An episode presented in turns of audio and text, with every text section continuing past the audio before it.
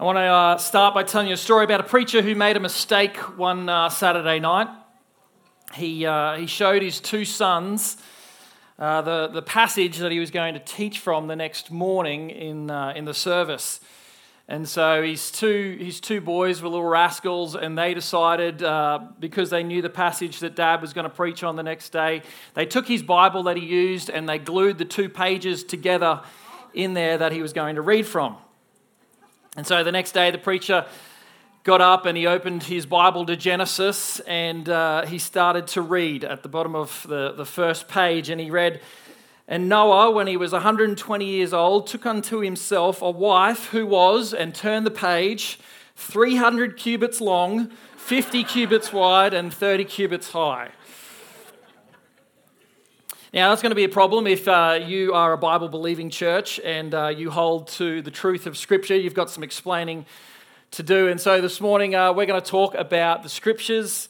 Uh, we're going to talk about the truth of them. And we're going to talk about this idea of truth. Winston Churchill uh, said, Truth is incontrovertible. Panic may resent it, ignorance may deride it, malice may distort it, but there it is still. You see, the truth is that truth never lies. If something is true, it can be defined. If you're unable to define it, it's either not true or you don't completely understand it. And at the moment, we live in a world that uh, believes in something called relative truth. We are surrounded by this idea of relative truth. And uh, we, we don't have time to go into all the facets of relative truth, uh, but I, I, just want to explain a little bit of it so that we kind of understand the difference between uh, relative truth and absolute truth. Basically, relative truth means that you can hold something um, that's different to somebody else, and they can be competing truths about the same thing, and they can both be true. Uh, they aren't based on objectivity, they're based on subjectivity, personal feelings and how you may interpret something. Therefore, it changes, it can uh, be self defined. Uh, it is not objective, objectively measured or being able to seen. It is at, completely at one's discretion. And they have the right to say what it is and whether it is true and how they interpret it. Basically, relative truth means anyone can hold whatever they want and even if it contradicts with someone else. And uh, we see this all the time. The, the most recent example that I've seen this is uh, I watched a documentary, um, and uh, I, I, wouldn't necessarily recommend it, but uh, the, there is a documentary out there called What is a Woman? And uh, you may have seen this advertised where a guy uh, from the States goes around and interviews a bunch of um, higher education professors at large universities in America, medical professionals, psychologists, and he asked them simply to define what is a woman. And in today's society, where that is up for grabs at the moment, um, that seemed like a fairly straightforward question, but they had a lot of trouble answering that. And uh, what they really came up with in the end was that a woman is whatever you want it to be. And it depends on how you feel at the time. And nobody can actually tell you what that is. Um, it is completely personal and subjective. And who are we to tell somebody else what a woman is? And so uh, it, it, was frustrating, it was sad, uh, it was very, um, uh, it didn't give me a lot of hope for uh, the future in that regards. Um, and it was so enlightening to see how something so simple or something so straightforward in the past has now turned into something that is so muddy and uh, all because there is this idea that truth is relative um, on certain things. Now, there are some things that there is optionals, options for truth. For instance, um, if I was giving directions from my house to here, um, there are multiple ways that you could get here. There's not one way, but then there are things in this life, in this world, that need to be objectively based in fact.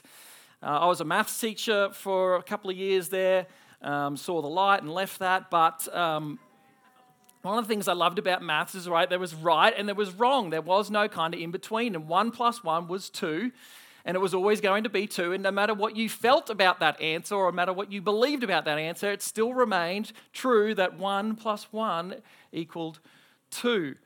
And so we see that there is some room for relative truth in some of our life, for instance, you know, the directions to get here. Um, but then there are things that there needs to be absolute truth on. And when we move away from these things, we end up with a society that implodes on itself. So, this morning we're going to talk about the truth. And we're talking about the truth of the gospel. And so, let me just from the beginning, up front, answer the question what is the gospel? What is the gospel? And I think there's six major facets to the gospel that, this, that must be included, right? And uh, you take one of these away and you have part of the gospel, but you don't have the whole gospel. And uh, you add something to this, and it's probably not necessarily, or it could be in there. And so the first part of the gospel that you need to understand is this idea of sin. Basically, that there was a fall in humanity. And you probably don't need me to show you any examples of this. All of us realize that there are things that are wrong in the world, there's things that we do that are wrong, that there is a right and a wrong. And there are things that miss the mark of God's perfection, and they're known as sin. And everybody in the world has sinned, and everybody in the world continues to sin. And the punishment for sin, the scriptures say, is death. And you can read that in Romans. And so that's just, uh, that's just what it is. You don't get a, a say in what the punishment is. God has declared that the punishment for this sin is death. Uh, but he doesn't just leave us in that state. He sent his son, Jesus Christ, into the world. And so we believe that in the gospel that Jesus is God and he is man, fully God, fully man, and he came to earth. And when he was here on earth, uh, he died on a cross. And he went to this cross, and God, in his right uh, in, in, of justice, punished Christ for the sins that we had committed. And so God uh, it was, was right to do that, and Christ took our punishment on the cross, that he died the death that we deserved, and that atonement was made for our wrongdoing. That means that we can have salvation, that we can actually be free from the punishment of death and live eternally with God. And we do this by accepting it by grace through faith. What does that mean? It means that we don't deserve this, that there's nothing that we did that earned this. It was all because of Christ's actions that this was made possible. That means we've, that, that is the grace, and then we believe it through faith.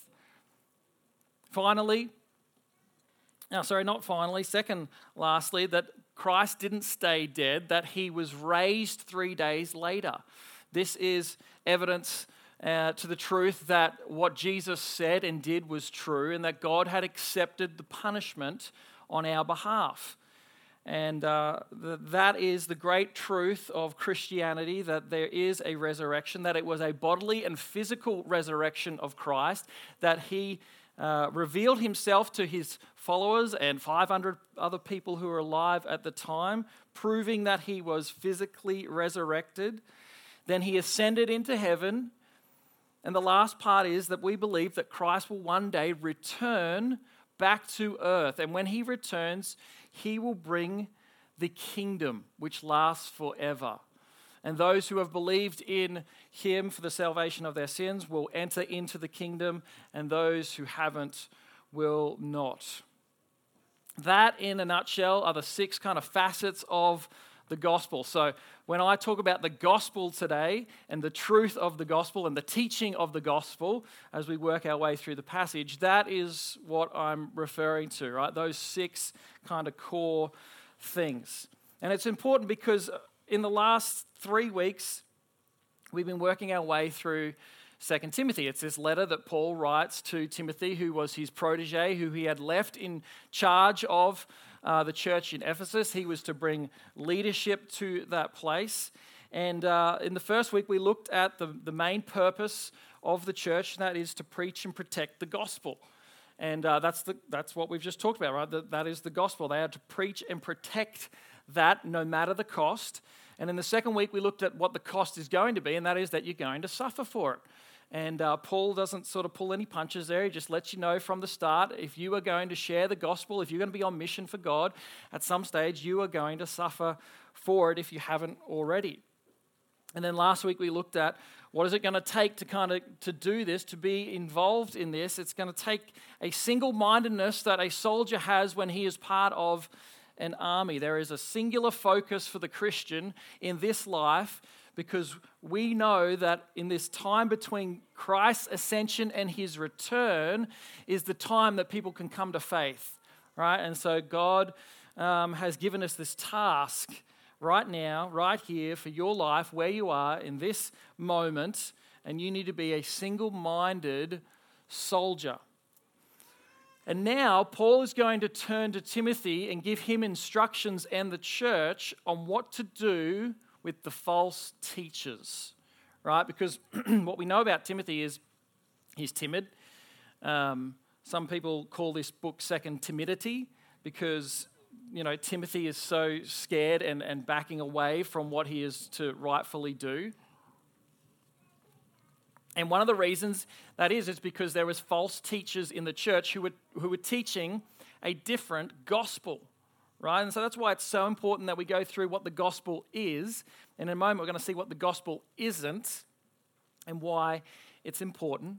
And Paul's going to tell Timothy this is what you do with false teaching in the church, right? And this is really important, not just then, but for us now, because this just creeps into the church if you don't kind of stay on top of it. False teaching just has a way of worming its way into the church. And when the church accepts it and, and runs with it, they drift further and further away from the truth of the gospel and the scriptures. And just like what happens to society, it starts to implode of itself. And we don't want that, right? No one wants to be part of that church. We're not going to be that church. And so Let's go through the text this morning and see what Paul has to say about what to do with false teachers. We're in 2 Timothy chapter 2, verses 14 to 26. The words won't be on the screen this morning. Had a busy week, so I didn't get to it. But hopefully, you've got a Bible, or everyone has a phone. There is a Bible on there. If you don't have it on there, you should have it on there so you can read it all the time, right? When you're waiting at the bus stop, which nobody else in Toowoomba, but uh, you know, whenever you get the opportunity. So you'll just have to follow along in, in the physical Bible that you have in front of you, or grab out your phone, open the Bible app, don't open your Instagram, uh, and uh, we can we follow along with me starting in verse 14. What we're going to see in this passage is there's two groups of people, right? There is uh, two groups, and on the opposite side of each other, there's a positive example um, for us to follow, and then there is a negative example for us to avoid. One group handles the word of truth, and the other has gone away from the truth. In verse 21, Paul's going to call one of these groups useful and one of these groups useless. One is approved by and known by God, the other is a captive of the devil, he says. And we have these imperatives, which are commands that Paul gives to Timothy and to the leaders of the church. There's a bit of a change in tone here because uh, in the first half of the letter, Paul was specifically talking to Timothy, and then he kind of turns and says, Now, Timothy and the leaders, and this is indicated by um, the imperatives that are second person plural pronouns. So when he says you do this, it's not a singular you, it's a plural, and so he's talking to the leadership of the church, and there's this, this, this turn away from just singular Timothy. So here we are in verse 14. This is what he says First imperative, first command. Remind them of these things and charge them before God not to quarrel about words, which does no good but only ruins the hearers. Here's our first command. It's very serious, so serious, in fact, that Paul instructs Timothy to charge them before God. Charge them before God not to quarrel about words. It means don't have word wars, to not dispute about words. Why? Because it is useless, it leads to the ruin of the hearers. Paul says that in no way is it useful, beneficial, or advantageous. in fact, it leads to the ruin of the hearers, he says. And this word here for ruin in the Greek is catastrophe right? Which is where we get our English word catastrophe. Paul says this is going to be a catastrophe, catastrophe for you guys if you do this. Paul is uh, saying these words will not be beneficial, they will lead to disaster. What exactly is he talking about? What other words that he's going to talk about? We'll see in just a sec. Now he's going to talk to about the opposite side of the coin, the other group in verse 15. Those who accurately handle the word of truth, he says, verse 15. Do your best to present yourself to God as one approved, a worker who has no need to be ashamed, rightly handling the word of truth. On one side, you have word quarreling. On the other side, you have those who rightly handle the word of truth. Rightly handled there, that verb is it's used elsewhere to describe this idea of straight cutting. Uh, it's used of, um, of the Romans making a straight road or a direct path or cutting a straight line of linen. It means that they are clearly and rightly and accurately expounding the word of truth, which is God's word. And both of these groups are responsible before God for their actions. Verse 14 says, Charge them before God. Verse 15 says, Present yourself to God as one approved. There is an accountability for the way that we conduct our life the words that we use, the truth that we believe, the truth that is taught, both positive and negative. And the one who chooses to oppose the truth at the detriment of others will have God to answer to, while the other who rightly handles the truth according to God's word will be approved with nothing to be ashamed of. That's what Paul says in those first two verses. Now he's going to give us some more information about this idea of quarreling with the words and what we are talking about here. Verse 16. He says, But avoid irreverent babble, for it will lead people into more and more ungodliness, and their talk will spread like gangrene. Among them are Hymenaeus and Philetus, who have swerved from the truth, saying that the resurrection has already happened. They are upsetting the faith of some. Let's just start at the beginning of this section. But avoid irreverent babble. The NASB translate this, but avoid worldly and empty chatter. Why, why, does, he, why does it say worldly? What, what is the meaning there?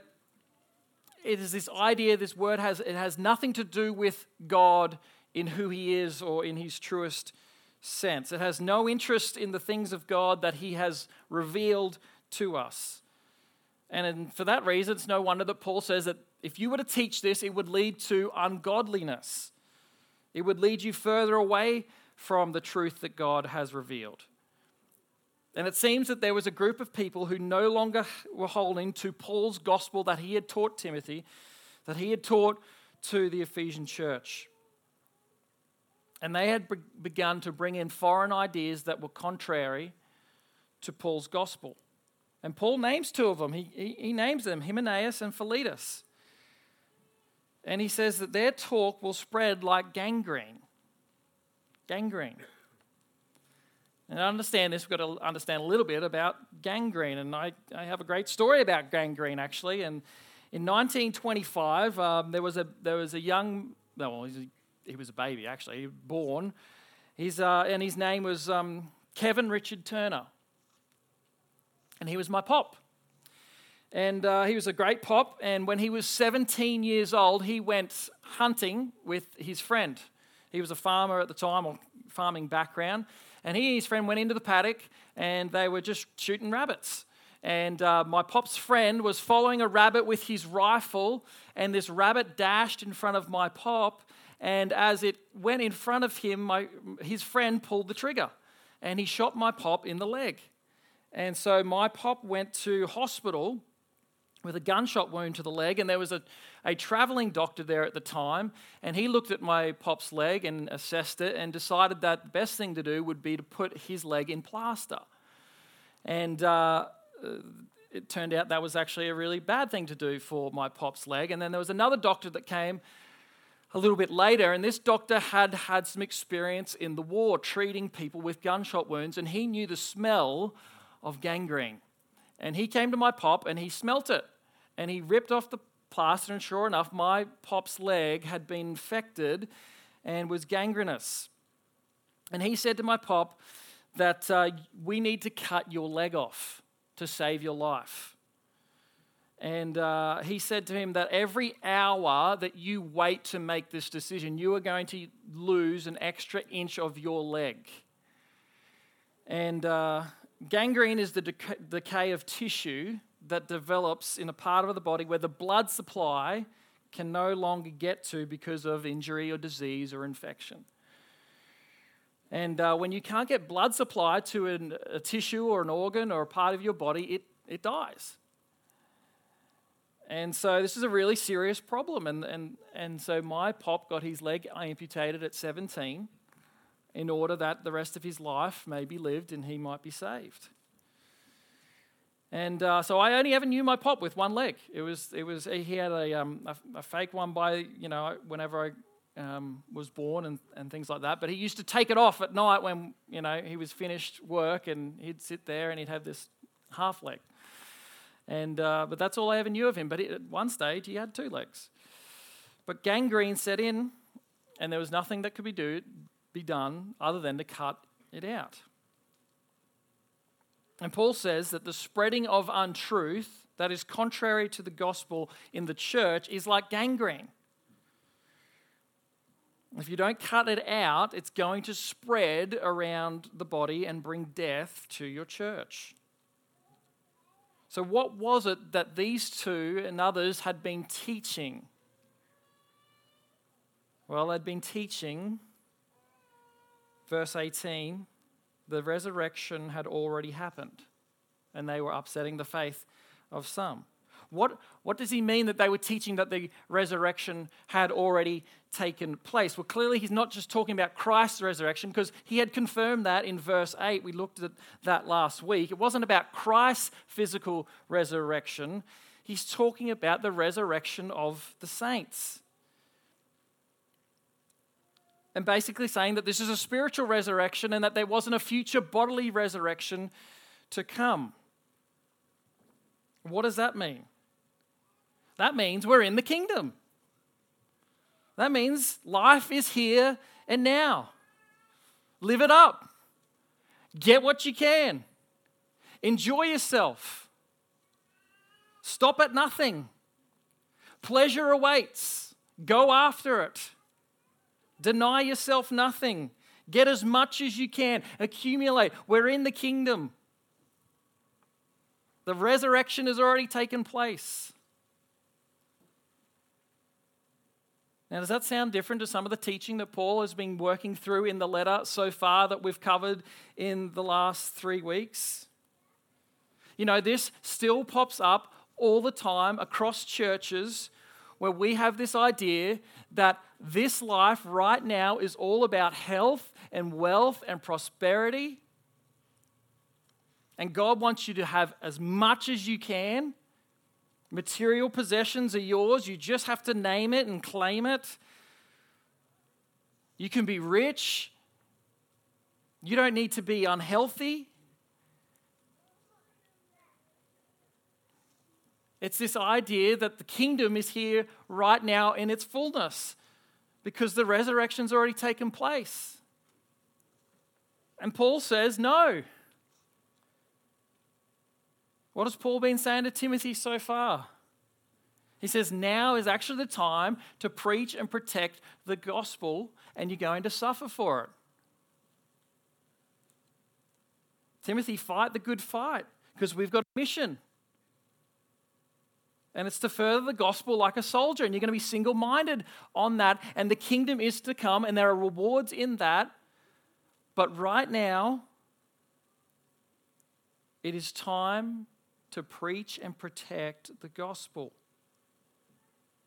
You're to be like a soldier, like an athlete, like a farmer. And one day Christ will physically return and he will physically bring in a real kingdom and he will physically resurrect those with a real body into this kingdom. And now is not that time. We look forward to that, we yearn for that. But the resurrection of the saints has not taken place yet.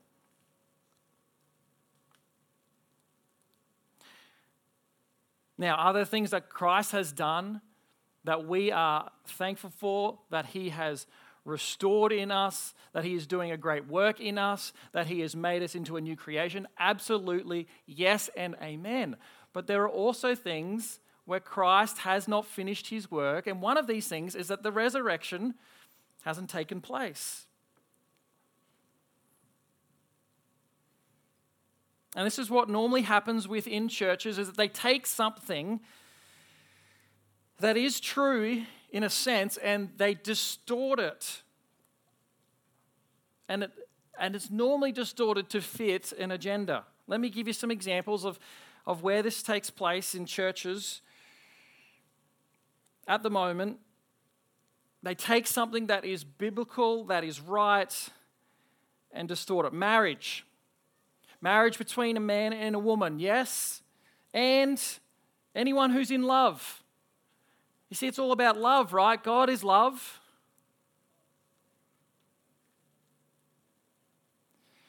Under the pressure of science and being able to prove and recreate natural things, miracles are now out. The supernatural, there is no room for, and so miracles are now reinterpreted in Scripture as to have a natural understanding an explanation. Christ didn't walk on the water, there was a sandbank, they only thought he was walking on water, those sorts of things. Jesus is the way to God alone, along with Buddha and Allah. Scripture is supreme authority, as well as experience and how you feel. Jesus was a healer, and the only reason you're sick is because you don't have enough faith. Jesus was a good teacher, along with a lot of other historical figures. God loves you and accepts you just as you are. Just be careful with that. God loves you. Yes, God accepts you based on what Christ has done. God created you, and, and so these desires within you must be there because God has placed them there. You see, they take something that is on the surface true and right and biblical and then it's distorted into something it's never meant to be.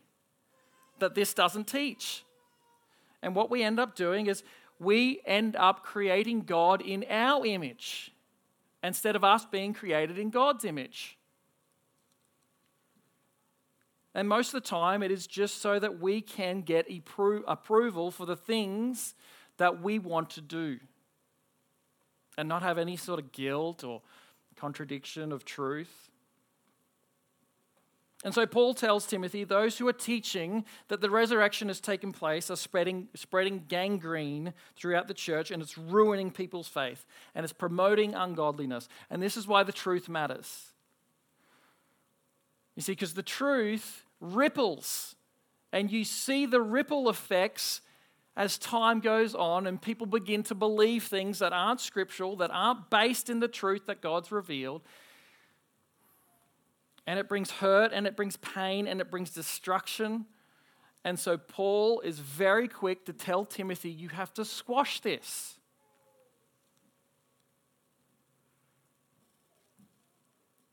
And Paul warns in verse 19 as we go on, he sheds light on what God thinks about false teaching. Verse 19, but God's firm foundation stands, bearing this seal. The Lord knows who are his, and let everyone who names the name of the Lord depart from iniquity. He begins with a metaphor of these foundations and seals. And basically, what we can understand from the time that Paul's writing is that when they would build buildings, they would often have a foundation stone at the bottom and they would inscribe it with a seal and on that stone, the seal would say who owns this building or the purpose of this building. And so Paul's like, here is the foundation stone that God has written. And on the seal, he says, the Lord knows who are his. This is a quote out of Numbers 16:5, which is the rebellion of Korah. Right? What happened in Numbers 16? Well, Moses and Aaron are leading the people right? And have led them out of uh, Egypt for the Exodus, and they are now wandering the wilderness. And Korah and a guy called Dathan, they confront Moses and Aaron. And uh, they tell them that their leadership has gone too far. And uh, they tell them that, uh, along with a, a, posse of their followers, about 250, I think uh, Numbers says, uh, they come before them and they say, We can approach God just like you can, and we are holy just like you are. And, uh, and you don't need to lead us anymore because we can do this. We can take care of this. In fact, we'll do a better job than what you have done. And Moses says to them, in the morning, Korah and Dathan, the Lord will show you who are his and who are holy and who will bring who he will bring near to him. And the next day, the Lord separates the two, uh, the, the, the two parties, and the earth opens up and swallows Korah and Dathan and then fire comes down from heaven and consumes the 250. You see, because God had decided that Moses and Aaron would be the leader of the nation of Israel for that time, from the Exodus through to the wilderness. And this wasn't up for grabs. It wasn't a debate. It wasn't a democracy where you could vote on who was going to be the leader. God had already decided that, decreed that that would be true.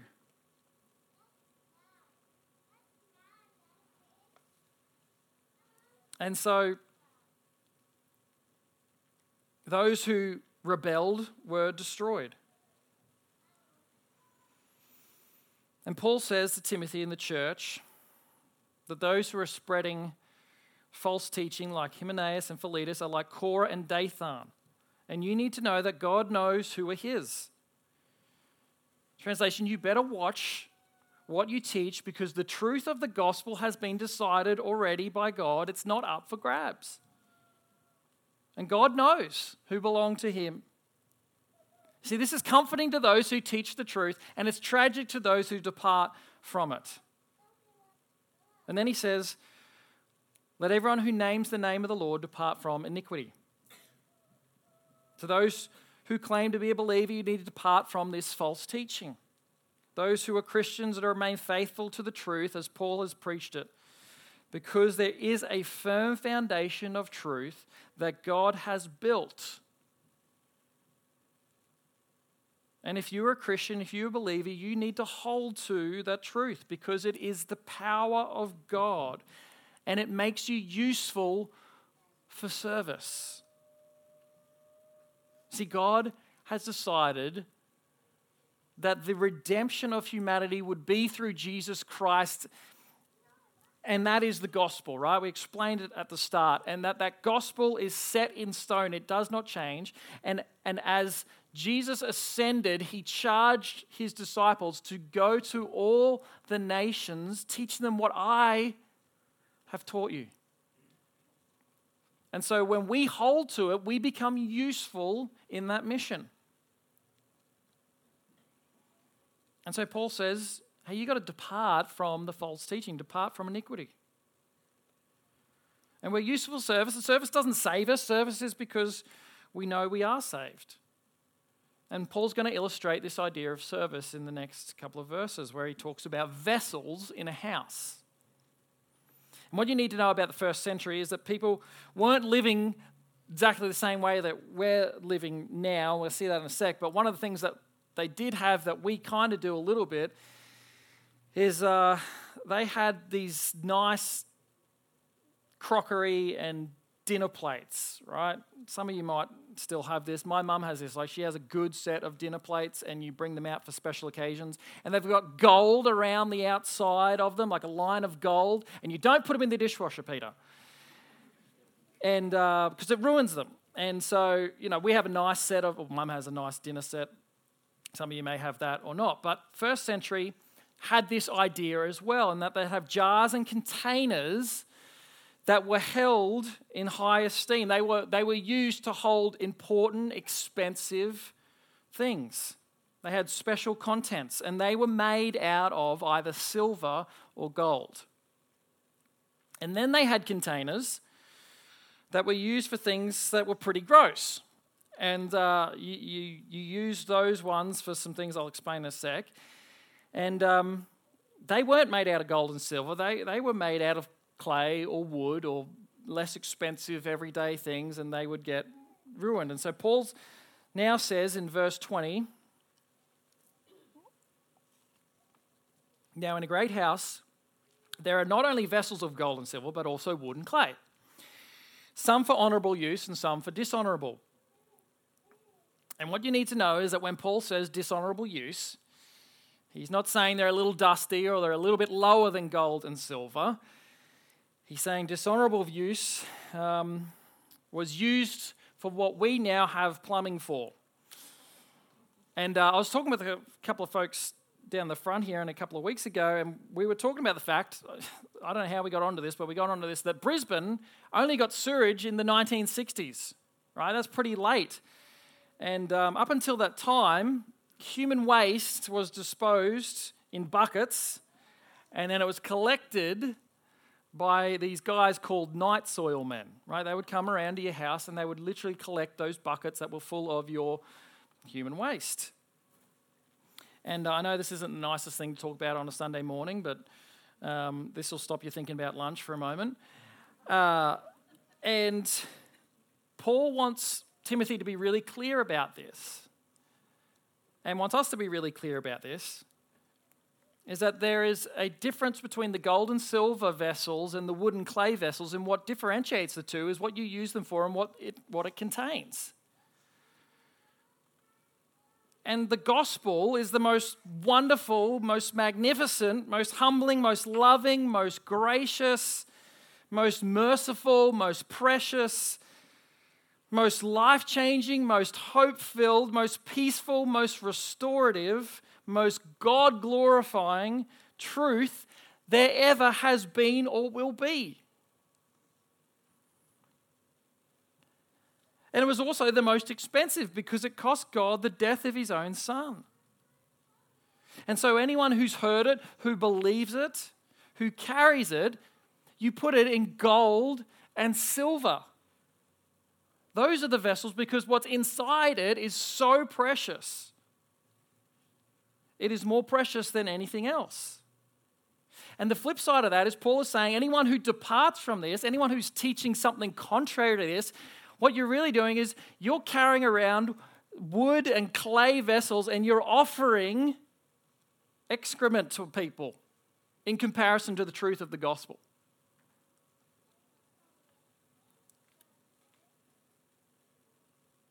So, those who are false teachers in the church, what should they do? Verse 21. They're to stop it and cleanse themselves. Verse 21 Therefore, if anyone cleanses himself from what is dishonorable, he will be a vessel for honorable use, set apart as holy, useful to the master of the house, ready for every good work. In other words, come back to the truth. The truth of the scriptures about who God is, who Jesus Christ is, what he's done, the truths of Christianity, and you will be useful for the gospel again.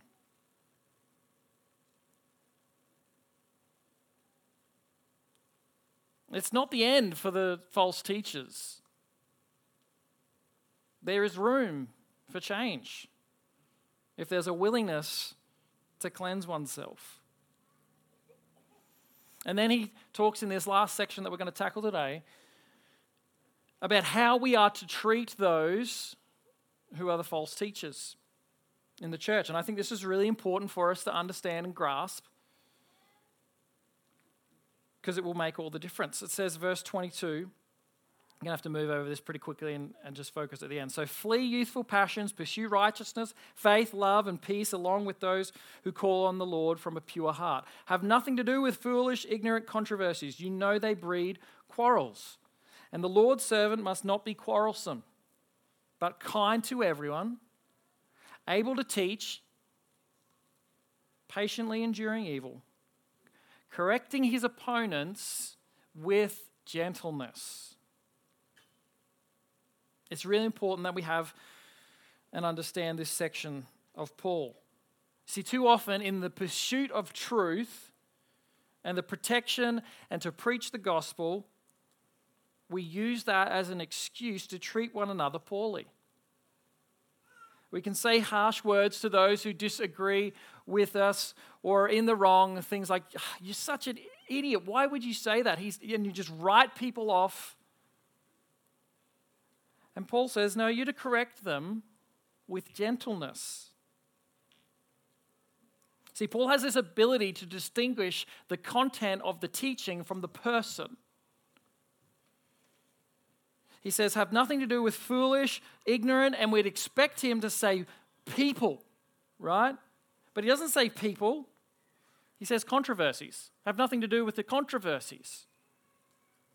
Be kind to everyone, able to teach, patiently enduring, and correcting those with gentleness. Why? Second half of that. God may perhaps grant them repentance leading to a knowledge of the truth and they may come to their senses and escape from the snare of the devil after being captured by him to do his will. Paul says there is hope for those who have gone astray. See, the goal of correction is that it would lead to repentance. Notice, it is God who is the one who leads people to repentance. And it is through that same channel that Paul is so firm on it is the truth. And if the truth is true, it doesn't change.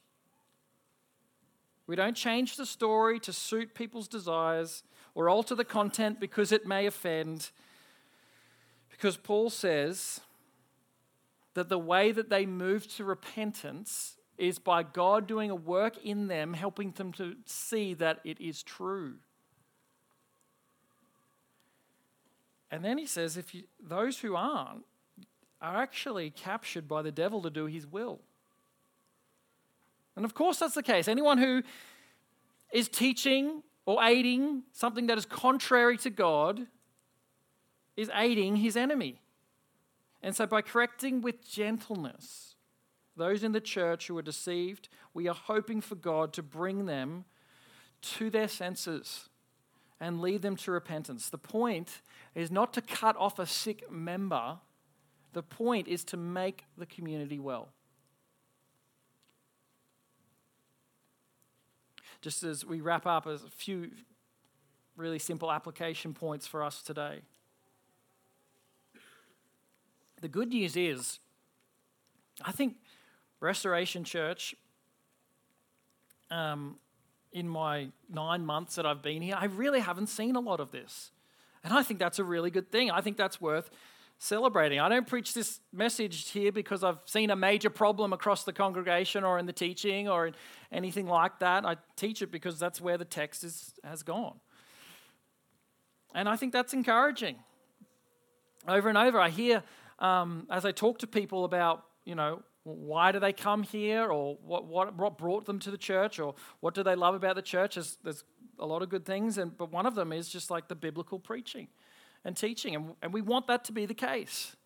Um, and, and i think for the majority of the time I, that's what i have seen. And we want you to know we're sticking with that. You know we, we, we don't want to depart from that. We think that is right and true and that, what, that is what God would have us teach is His truth found in the Scriptures. And, uh, and, and, that kind of leads me to my first application point is that it's just assessing the teaching of others. That especially includes me. And so you need to assess the content of my teaching and Pete's teaching and Tom's teaching. Um, you know, am I teaching something that's wrong or that you believe to be false as the scriptures have shown? You should talk to me about that gently, but you should talk to me about that. And I'm not talking about theologically debated biblical interpretations of things that, you know, whether Calvinism or Arminianism or premillennial or amillennial, and if you don't know what those are, don't worry about it. But like, I'm not talking about those sort of biblically revealed sort of things that there is room for healthy and logical debate back and forth on, trying to understand the truth of God and how He works. I, am not talking about those things. I think there's space for that rigorous debate. I'm talking about the clear teaching of Scripture, where the truth has been revealed. Things about what I, what I mentioned earlier. And so you should assess teaching and see if it lines up with scriptures. And if it doesn't, then you should come and talk to whoever is doing the teaching. And you do it in a gentle way, in a kind way, because we never want to teach something that is contrary to what God has revealed in Scripture. Secondly, you can correct uh, the idea of correcting others to help them see the truth. That God's truth is the only truth. This is something that we all need help with. You see, we are able to move away from the truth very easily if left to ourselves. See, we've all got desires that are contrary to the truth of Scripture, they're all inside of us. And sometimes we need others to remind us of the truth, to, to show us and point us back to the truth. One, uh, one of my old pastors used to say, There is nothing more creative than a person in self justification. Right? That is, that is in all of us. That we have this ability to self justify, and to be able to do that, we go and find some, some, some truth that we believe to be true. And then, if we only had somebody come alongside us and point out to us that what you're doing there is actually just self justification based on a lie or a distortion of the truth. And we all need that, right? I need that. I know that's in me. And that's part of why we have community groups here at the church. That you would be part of a group where there would be a small number who can gather around you, who know what's going on in your life, who can speak the truth into your life based on the scriptures. And you would tell them, hey, this is going on for me. This is the desire of my heart. This is where I would like to head if left up to myself. And they can say, hey, why don't we open the scriptures and just see what God's word has to say about that and where that will lead you. And I don't think that's going to go well for you. I don't think you really want that. We all need people like that in our life. Lastly, very simple point nothing new here. Read the scriptures, read them. Have you got a better source of truth than this? Like, is there something better out there that is offering you the truth than this book? I don't think any of us do. I know I don't.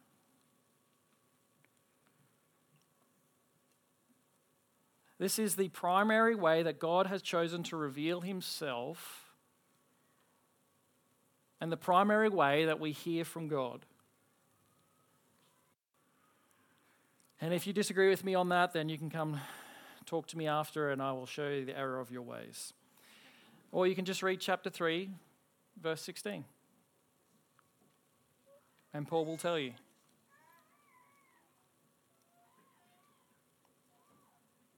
You've got to cut out the gangrene to make the body well. The gangrene is the teaching, not the person. You see, before my pop was shot in the leg, he was running with a bunch of rascals.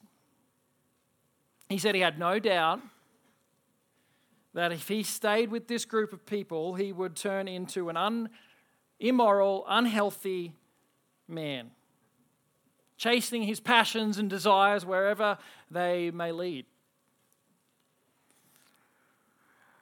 But something happened in that hospital when he lost his leg. None of his friends, so called friends, came to visit. Not one of them came to the hospital. The guy who shot him never even apologized. And my pop realized the truth that they weren't his friends at all. And so, as he got out of the hospital, he decided that he would make a change. And he left those friends behind. He left the life of farming, due, partly due to his leg. And he decided he would get a taxi license. And with his prosthetic, he could drive. And so he started becoming a taxi driver and he would pick people up from the Western Line Hotel in Oakey, which is still there today. And there was a barmaid at the uh, Western Line Hotel, and her name was Claire, and they fell in love, had five kids. They moved to Dalby and they came to faith in Jesus and they started attending the Brethren Church out in Dalby, which would eventually be pastored by a man by the name of Graham Kerr. You may have heard of him. Why do I tell you that story? Because sometimes you have to lose a leg to heal the body. And good leadership in any church has to confront false teaching so that the person may know the truth and be changed forever, and the body stays healthy. Paul tells us to tell the truth with gentleness to those who oppose it, so that God, in his mercy, might lead them to repentance, escape the snare of the devil, and the church may be useful to him for the furthering of the gospel. Would you pray with me?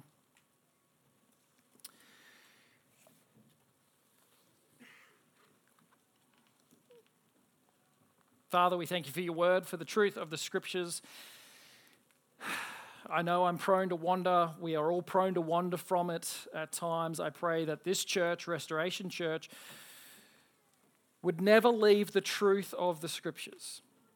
That we would be a people who hold fast to the gospel, to the truth that is revealed in your word, regardless of circumstance, regardless of cultural pressures, regardless of our own desires. Pray for myself, for Pete, for Tom, for anyone who shares this platform that we would preach truth, that it would go forth into the hearts of our people, and that we might be changed forever by it.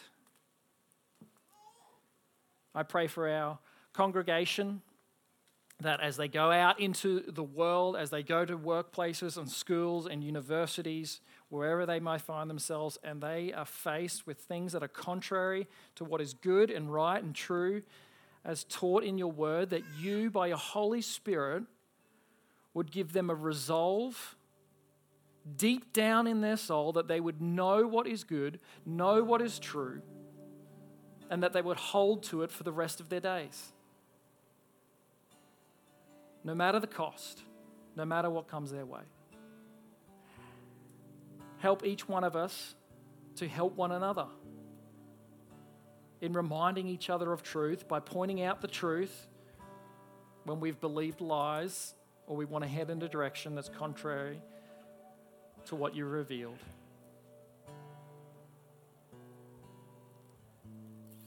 We thank you for 2 Timothy, the lessons that we're learning. Give us a heart that is open to change. Lead us to repentance where we need it. And if we have been off base in any way when it comes to the gospel, change our heart on that, that we may repent and follow what you have taught in your scriptures. We pray these things in the name of Jesus by the power of your Holy Spirit. Amen.